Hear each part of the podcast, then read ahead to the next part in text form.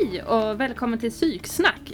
Eh, Jag heter Stina och är ST-läkare på Psykiatri Nordväst i Stockholm. Idag ska vi snacka lite om hur det är att vara i början av ST i psykiatri. Och därför har jag med mig två relativt färska ST-läkare, Karim och Linda. Välkomna bägge två. Mm, tack. Tack så mycket. Jag skulle vilja börja med att fråga er om vad som gjorde att ni valde psykiatri. Eh, Ska vi börja med dig Karim? Ja, absolut. Ehm, alltså, jätteintressant ska jag väl säga. Jag tycker att det är superintressant med psykiatri. Mm. Och innan jag började plugga till läkare så tänkte jag att jag skulle bli psykiater. Jag har alltid varit intresserad av psykologi Mm. och, och så. Och ehm, jag tycker att det är ett väldigt spännande fält. Väldigt eh, outforskat till en viss del jämfört med Mm. mycket andra eh, specialiteter. Ehm, och man har liksom en liten annan roll som läkare tycker jag än i, i, i många andra specialiteter, somatiska specialiteter. Så, Mm. så att, eh, men framförallt intresset. Då. Mm. Mm. Så du var intresserad lite grann redan innan kan man Mm. säga. Det var jag. Mm. Det var jag. Mm, ja. Hur, hur, hade du några bra upplevelser av psykiatri under dina studier eller senare under AT? Ja, alltså jag pluggade utomlands. Eh, så att eh, psykiatrin där, jag tror att det... I, jag pluggade i Polen ska jag säga, Warszawa. Och där, är, de som valde psykiatri var väldigt intresserade av det. Det är ganska, hur ska man säga, det är inte en jätteuppskattad specialitet. Det är inte Nej. det som liksom, de flesta väljer i Polen. Eh, så det kändes som de som faktiskt hade valt det, de var väldigt, väldigt intresserade av det. Mm. Och det tror jag gav en väldigt positiv bild av det. Mm. Så jag hade många där som jag såg upp till och eh, ja, fick en bra känsla av. Liksom så. Mm. Mm. Mm. Kul att höra. Mm. Och hur känner du Linda? Ja, men jag, ja, men också att det är jätte, jätteintressant och spännande. Eh, men till skillnad från Karim så eh, var jag väl inte jätteintresserad jag, eh, innan jag började eh, studera till läkare eh, av just psykiatri. Men eh, under utbildningen, under AT, så tyckte jag det var jättebra bra och det fångade mitt intresse. Mm. Och det var framförallt att jag tycker att det just mötet med patienterna och samtalet, att det eh, känns eh, jättelyxigt att få, få eh, komma så nära patienter och att det också kan vara ganska liksom, terapeutiskt i Mm. ett samtal. Eh, så till skillnad då från somatiken i många fall. Så, Mm. Ja. Jo, jag tänkte att jag också skulle fråga er lite grann kring det här med huvudhandledare. Eh, för när man är ST-läkare då ska man ha en huvudhandledare. Man har ju hela tiden kontinuerligt kliniska handledare på de placeringar man är. Men man har också en huvudhandledare som ser lite grann till helhetsperspektivet. Vad är viktigt för er hos en huvudhandledare? Ska jag börja då kanske? Mm. Eh, jo men alltså jag tycker att lite som min huvudhandledare är, hon, hon, det här låter kanske lite konstigt men hon är liksom, hon slåss lite för mig. Mm. Så här, vi går igenom min studieplan och hon tycker, har mycket så, synpunkter på Mm. den. Tycker att vissa saker bör ändras för det här behöver man ha med i en i, ST i psykiatri till exempel. Nå, någon placering jag inte hade och så vidare. Mm. Det tycker jag är en väldigt bra egenskap. Eh, Och, och det har jag väl liksom fått se i, i IRL så att säga Mm. med min handledare. Så det tycker jag är väldigt bra. Men också det här med att man kan faktiskt bolla mm, svåra situationer och etiska dilemman Mm. och, och en person som lyssnar på en och man, man kan liksom få ventilera med. Mm. Det tycker jag är väldigt Jag känner verkligen igen det där eh, Mm. i och med att vi har samma Ja, just det. handledare. Ja. Eh, Mm, mm. Att det är ganska skönt att ha någon som har ett perspektiv, ett helhetsperspektiv också om vad är relevant och rimligt för dig som ST-läkare att eh, ta med dig. Mm. Och som är ganska pragmatisk, liksom, hur lägger vi upp det på bästa sätt för dig specifikt. Det är lite svårt att veta liksom, innan, så här, innan man är Mm. klar. Att vad, vad ska liksom, en ST innehålla egentligen? Och vad, var ska man ha varit? Och man, tar man får ju en studieplan och så Mm. är det ju liksom så. Det är lite svårt att säga.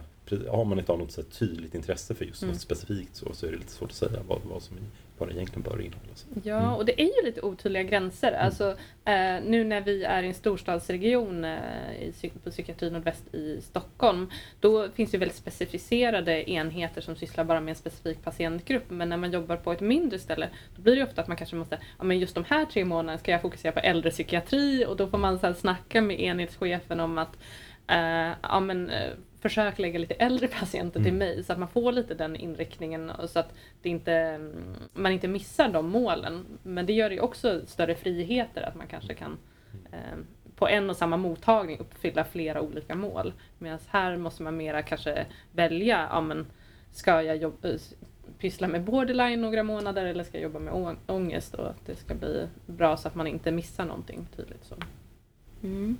Ja, eh, och Linda, vad tänker du kring det här med huvudhandledning? Vad skulle du vilja ha eh, från en huvudhandledare? Men det jag tycker känns eh, viktigt är väl att eh, man har en bra personkemi och Mm. liksom eh, känner sig trygg. Precis som Karim sa, att man kan liksom ventilera mycket om Mm. det skulle vara någonting som känns svårt eller ja, men etiska eh, frågeställningar eller eh, svåra patienter och så. Och sen tycker jag också att det känns viktigt att om det skulle bli ja, men något problem med, med någon randning eller någon placering att man också känner att man kan, kan få stöd Mm. hos sin huvudhandledare i det som lite kan ta, ta en, liksom, försvara en lite Ja. grann om det skulle bli några eh, problem framåt helt enkelt. Jag tror det är en jätteviktig fråga. Just för att även om man är på en klinik där man har typ en ST-studierektor eh, så har den ofta så pass mycket att göra, Mm. många olika personer att hålla koll på så att det blir på något sätt ändå huvudhandledaren som kanske har bäst koll på en Mm. eh, och eh, har bäst möjlighet att ge en stöd och kan lite föra ens talan Exakt. mot de ja, chefer och sådana som är lite högre upp. Mm. Så det är en jätteviktig poäng. Mm. Sen har jag en fundering, men det kanske är svårt för er att säga så här i början, men hur ofta tänker ni att man ska träffa en huvudhandledare? Jag tycker att det känns skönt i början att träffas ganska ofta ändå. Mm. Ehm, att liksom lära känna varandra Mm. lite och hinna gå igenom. Det är mycket frågor eh, som Karin var inne på med liksom, eh, SD-planen Mm. och randningar och placeringar och hur man ska tänka. Så man har ganska mycket frågor i början Mm. Eh, som är skönt att, att ventilera. Det, det tror jag är en jättebra poäng. Jag tänkte, eller jag märker nu när jag är mot slutet att då har inte jag alls samma behov av att träffa min huvudhandledare speciellt ofta för att det är liksom planen är väldigt tydlig och det är liksom snarare att man ska uppfylla vissa specifika mål mot slutet. Mm. Men i början så handlar det också om att lära känna varandra lite grann och då kan man behöva träffas lite oftare. Det tänker jag. Och jag håller med där. Jag tycker också att det i början så är det ju fokus på liksom personkemi och att man, man, man lär känna varandra. Mm. Och, och med tiden så får man, man får väl känna lite hur det känns också tänker jag. Mm. Eh, Att, att det kan vara lite fritt så. Mm. Med min handledare så har jag till exempel haft sms-kontakt vid något Ja. tillfälle liksom så för att få Mm. lite stöttning och så. så Mm. det, det, det, det är väl lite hur man känner för det men, men eh, lite mer i början och så glesa ut mot, Mm. mot slutet och ja. Men det är ju också en bra poäng att man måste inte kanske nödvändigtvis eh, sätta sig ner och nu ska vi ha ett handledarsamtal och det finns den tydliga ramen utan man kan ha kontakt på andra sätt. Eh, Det viktiga är att man känner att den personen är tillgänglig och kanske inte dröjer då en vecka med att svara. Så tänker Mm, absolut. jag. Så känns det viktigt också att um, kanske försöka se till att få någon placering Mm. tillsammans. Så jag tänker ganska tidigt kanske också att man Mm. liksom kan jobba lite närmare. Mm. Men, för det, det tror jag också är en bra poäng. Att, det beror ju alltid på vad är rimliga krav att ha på en huvudhandledare. Men på något sätt kan jag tycka att nu har jag testat tre huvudhandledare Mm. så jag har fått chans att också lite så se, ta inspiration av deras eh, sätt att vara läkare på. Och då är det ganska kul att jobba, för det är de som på något sätt ger en råd i de här handledningssamtalen och särskilt så här etiska svåra dilemman. Då vill man ju ha en känsla av, men här, är det här en person jag kan ta inspiration också av i övriga läkarroll? Liksom? Har jag förtroende för att det här blir bra? Så det, jag håller verkligen med om att det kan finnas en poäng med det. Ehm, sen är ju, kan det ibland vara svårt att få till rent praktiskt men det är väl något man försöker sträva efter ofta. Nästa fråga jag har det är lite grann, ja, men man kan ju säga att SD består av klinisk praktik och teoretiska utbildningar. Och då brukar man ju ofta ha som en plan kring vilka kurser man ska läsa. Det finns vissa kurser som man eh, brukar räkna som mera grundkurser som man ska läsa i början och sen mot slutet läser man lite mer specialiserade kurser. Och ni som är nu i början, vad har ni för kurser planerade i höst? Ni kanske redan hunnit gå någon kurs i höst? Eh, Jag har hunnit gå en, Mm. eh, nu har det blivit på distans, eh, Mm. juridikkursen. Och sen så har jag då planerat akut psykiatri och farmakologikursen som också kommer vara på distans då. Mm. Det låter som kloka kurser, det är båda, båda grundkurser. Mm. Och, så hur tycker du det gick att gå, eh, köra kurs på distans? Jag tyckte det gick förvånansvärt bra. det var bra. Det var några som var på plats och Mm. det eh, kan ju göra skillnad. Eh, Mm. Man kanske inte hörde alla diskussioner och så men jag tyckte det funkade jättebra när det är som föreläsningsform. Mm. Kanske svårare med just om man skulle vilja ha lite mer diskussion och Mm. falldiskussioner att det försvinner bort lite eh, i det formatet. Jo, alltså jag tror att tröskeln för att ställa frågor upplevde jag i Mm. alla fall nu när jag gick distanskurs blev mycket högre. Att eh, det är mycket lättare att bara glida fram i pausen Mm. och ställa en fråga om man är på plats. Medan när man är där och ska liksom störa alla Mm. andras tid så blir man lite mer så här Jaha, nej, ska jag verkligen ställa en fråga? Men då tyckte jag det var ganska smart. Vi hade i alla fall att man kunde skriva en chattfunktion och sådär. Då tar de ju det när de mera vill och så. Men jag tyckte det kan på sätt och vis vara lättare att fokusera när man är hemma. Men lite tråkigare att inte få bolla saker med andra ST-läkare. Mm. Hur ser kurserna ut för dig nu i höst Karim? Jag har gått en metisk kurs nu i höst, Mm. eh, psykofarmakologi. Och den var liksom så här delvis på plats och delvis över Zoom. Så vi, några, vi som framförallt från Stockholm här, där, Mm. man hade, eh, liksom, där vi inte fick åka på kursen, Mm. så satt liksom över Zoom. Medan ett gäng satt där. Mm. Och det var ju som ni sa då en tydlig skillnad i de som satt där. De var ju väldigt på och liksom frågade Mm. frågor medan vi var liksom lite... Det, tog, det, det var inte lika mycket frågor från, från vårt håll så att säga. Eh, Men det, var en, det gick bra i övrigt tycker jag och det var trevligt Mm. att vara hemma och så. Men samtidigt så hade man ju sett fram emot att åka ner till Nyköping och där. Eh, såklart. Men eh, nu är, ju, är vi i en sån situation vi är i. Så, Ja. Mm. Hur tyckte du att det funkade? I, alltså, för om man, för ibland kunde jag uppleva att när folk satt och hade em, frågor i rummet Mm. att man inte riktigt alltid hörde så tydligt och att man lite kanske tappade engagemang där. Hur tyckte Mm. du det funkade? Nej, men jag tyckte det funkade ganska bra. De hade som ett liksom, podium där det stod en mikrofon. Mm. Där man, om man hade frågor så fick man ställa sig vid podiet. Och det var liksom jättetydligt. Eh, så. Det var ju jättebra ljud när man stod där. Så det var, och det var ju liksom för Ja. att vi skulle höra. Mm. Eh, så det tycker jag var väldigt bra. De, de skötte det supersnyggt. Så det ska de ha en liten eloge för där nere i Nyköping. Det låter Ja. ju jättebra men jag tänker också om jag själv skulle varit på plats i Nyköping vilken Mm. enorm press Ja. att gå fram till podiet för att ställa en fråga. Ja men de var duktiga. Det Ja. stod ett gäng Det var där. de här lite mera Precis. outgoing Ja, som men gick precis. upp podiet.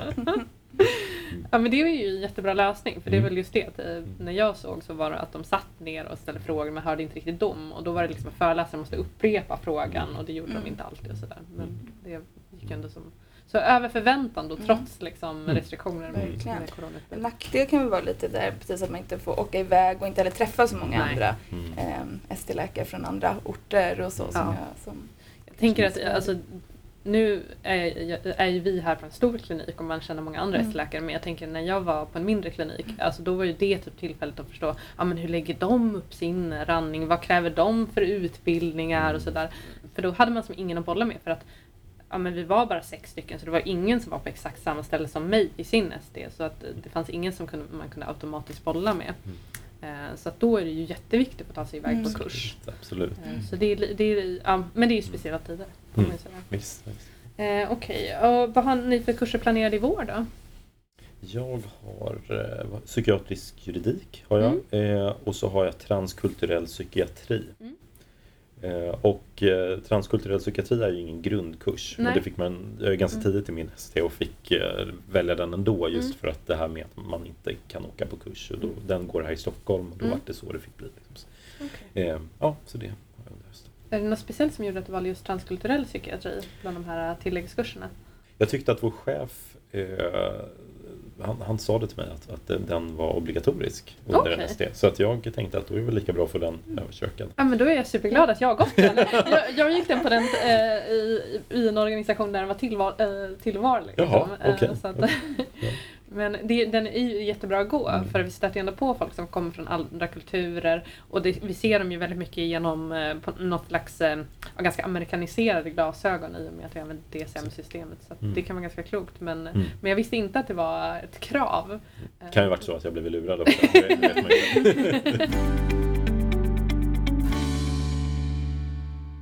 I psykiatri ska man göra några randningar inom eh, olika specialiteter. Eh, och rekommendationer från Svenska Psykiatriska Föreningen har varit att man ska göra tre månader på BUP och tre månader på beroende, sex månader på medicin och sex månader på neurologi. Men det där kan ju se lite olika ut eh, beroende på var man är. Och, eh, till exempel vill man specialisera sig mer mot beroende så är man ju längre tid på beroende. Eh, och är man på ett ställe där det inte finns neurologi i samma eh, utsträckning då kanske man är längre tid på medicin vad jag har förstått det som. Har ni eh, börjat fundera någonting kring era randningar?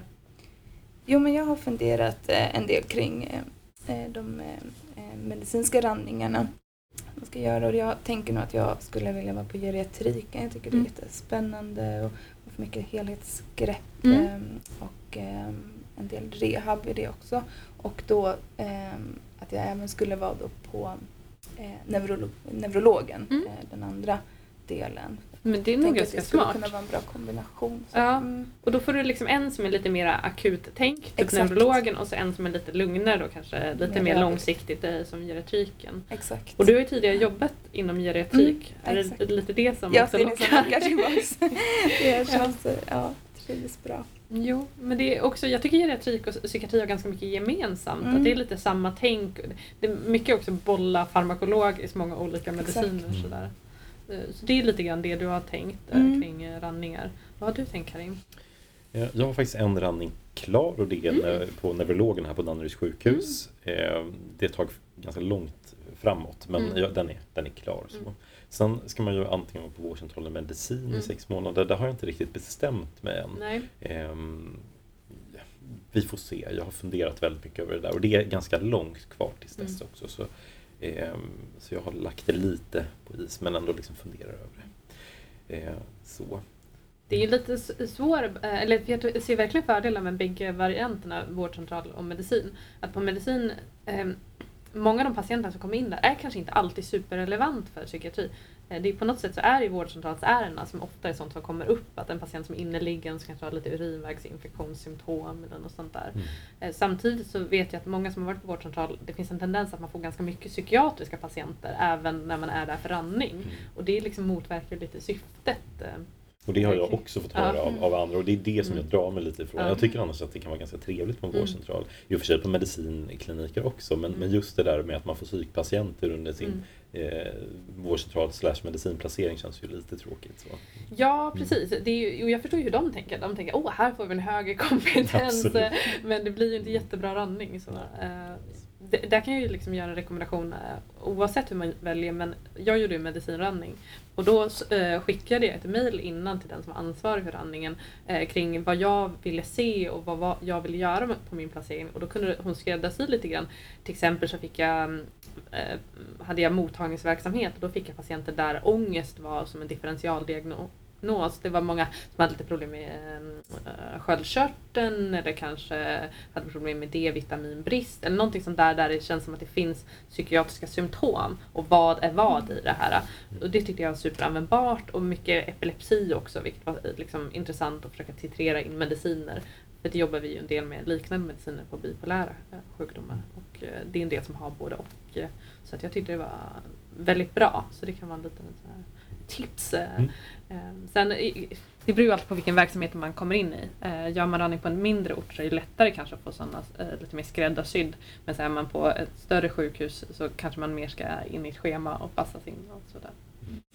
Där känns det också viktigt att man kan höra med liksom äldre Mm. kollegor vilka placeringar, vilka randningar som Ja. har fungerat bra och, och inte vad, man ska tänka på inför Ja. en randning. Precis. Ja men verkligen och det, det, är- och det är ju jättesvårt att veta innan för det känns Mm. som att det är väldigt olika från ställe till ställe hur mycket man får göra och eh, vad man kan kräva och förvänta sig för man vill ju lära sig så mycket som möjligt. Eh, särskilt, ja, men jag kände ju på medicin, det här är min sista chans Mm. att göra medicinska saker och lära mig EKG-tolkning ordentligt. Och, då känns det verkligen som att man vill göra det mesta möjliga av det. Eh, sen vet jag att det finns även specialister som gör lite så här, ah, men nu ska, eh, ska jag ändå göra typ en motsvarande randning på en klinik bara för att eh, hålla mig ajour med det som fortfarande gäller. Så man inte Mm. tappar all eh, somatkompetens. Eh, har ni tänkt någonting kring andra så här randningar mera? För jag vet att det finns ju massa sådana här som inte är obligatoriska men som man eh, kan eh, lägga till, typ rättspsykiatri och ja, di- diverse andra randningar finns det ju. Man kan göra nästan vad som helst känns det som ibland i STN. Jo, Så länge man får godkänt av huvudhandledare och Mm. kliniken. Så. jo, men jag valde till, eller har valt till rättspsykiatri Mm. eh, ganska sent i min ST. Jag började STn 2020, Mm. alltså i år, och eh, slutade 2025 och jag ansökte då till utredningsenheten här i Mm. Stockholm.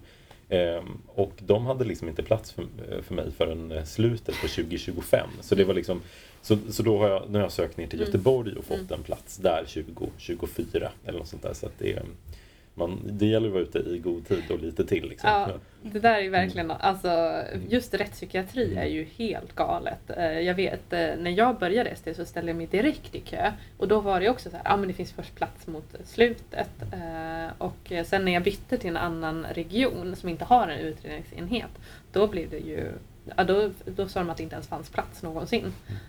Så att, Mm. nu ska jag få åka dit och askultera i två Mm. veckor. Men, så det, man är ju glad för Mm. lilla liksom. Ja, men, men visst. men det är verkligen Mm. så att det, är man sugen på rättspsykiatri ska man verkligen kasta sig på Ja, bollen det är ja, det är tidigt. ett bra tips. Mm.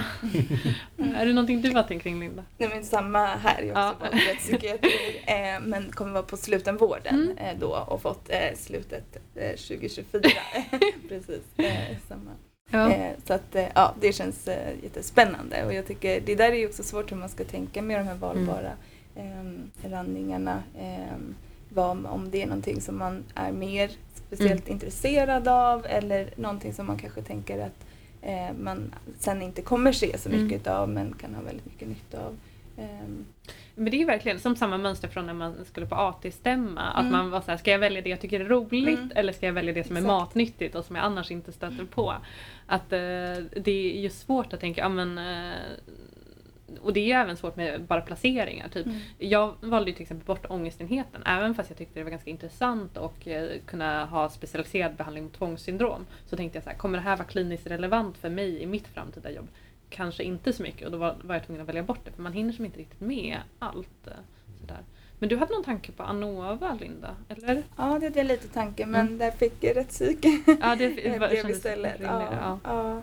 Eh, bara för er som kanske inte är i Stockholm så är Anova en mottagning som specialiserar sig eh, mot, både mot könsdysfori och mot personer som har problem med eh, överhuvudtaget relaterat till sexuallivet. Det kan vara både att man har ett beroende av sex eller att man har problematiskt sexuellt beteende. Som, så det kan ju vara superspännande. Mm, Men sen kanske man inte stöter på det så mycket i praktiken så att det, då kanske rättspsykiatri är mer relevant. Det var lite så jag Mm. resonerade. Ja. Valde. Och hur, nu i början av eh, ST, ni har båda börjat inom slutenvården. Hur länge kommer ni stanna inom slutenvården? Jag har totalt ett år. Ett år, i slutenvården till att börja med. Mm. Och jag har också, det, det är liksom inte ett år unisont utan Nej. det mm, jag, jag har en månad till Mm. och det, då har jag varit i slutenvården i nio månader. Mm. Sen har jag liksom tre månader till. Jag ska på MAK, alltså vår akutenhet Mm. av, eh, Mm. eh, i fem månader och så ska jag vara tre månader på äldrepsykiatri Mm. i vår. Okej, ja, Så men kul. totalt.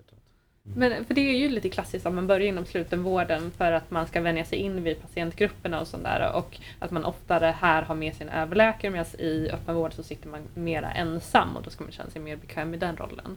Eh, och då har ni båda haft lite liknande upplägg. Ni har haft lite, eh, det har varit lite mm, först bipolär sjukdom och sen Mm. lite eh, har det varit, ja du gick ju då till lite mer de här eh, nyinsjukna i psykos och, lite, och de, våran som eh, psykiatriska intensivvårdsavdelning och du gick till psykosavdelning och nu är du på en mer depressionsavdelning. Ja, då. ja, ja. Mm. Eh, Och Linda, är det tänkt att du ska till depression sen eller var det tänkt att du ska göra efter? Ja, precis. Eh, det kommer jag vara men på ett annat sjukhus då, Mm. på Sankt Görans sjukhus. Mm. Okej, ja, men, eh, men det, är, det är lite speciellt när man är i en så här stor stad. Att det, för att få olika patientgrupper så måste man som byta avdelning nästan. Men på en mindre ställe så kan man snarare tänka att ja, men ska jag lägga lite olika fokus under olika månader. Nu har jag mina psykosmånader, då kanske jag framförallt har sådana patienter. Eh, om man vill säkerställa att man verkligen får träffa eh, eh, lite av varje så att säga. Ja, exakt. Eh, ja, jag hade faktiskt inte så mycket fler frågor jag tänkte på nu utan eh, jag vill tacka er bägge två för att ni medverkar. Det var jättekul att ni kom eh, och vi fick lite mer input. Mm, tack så mycket. Tack. tack.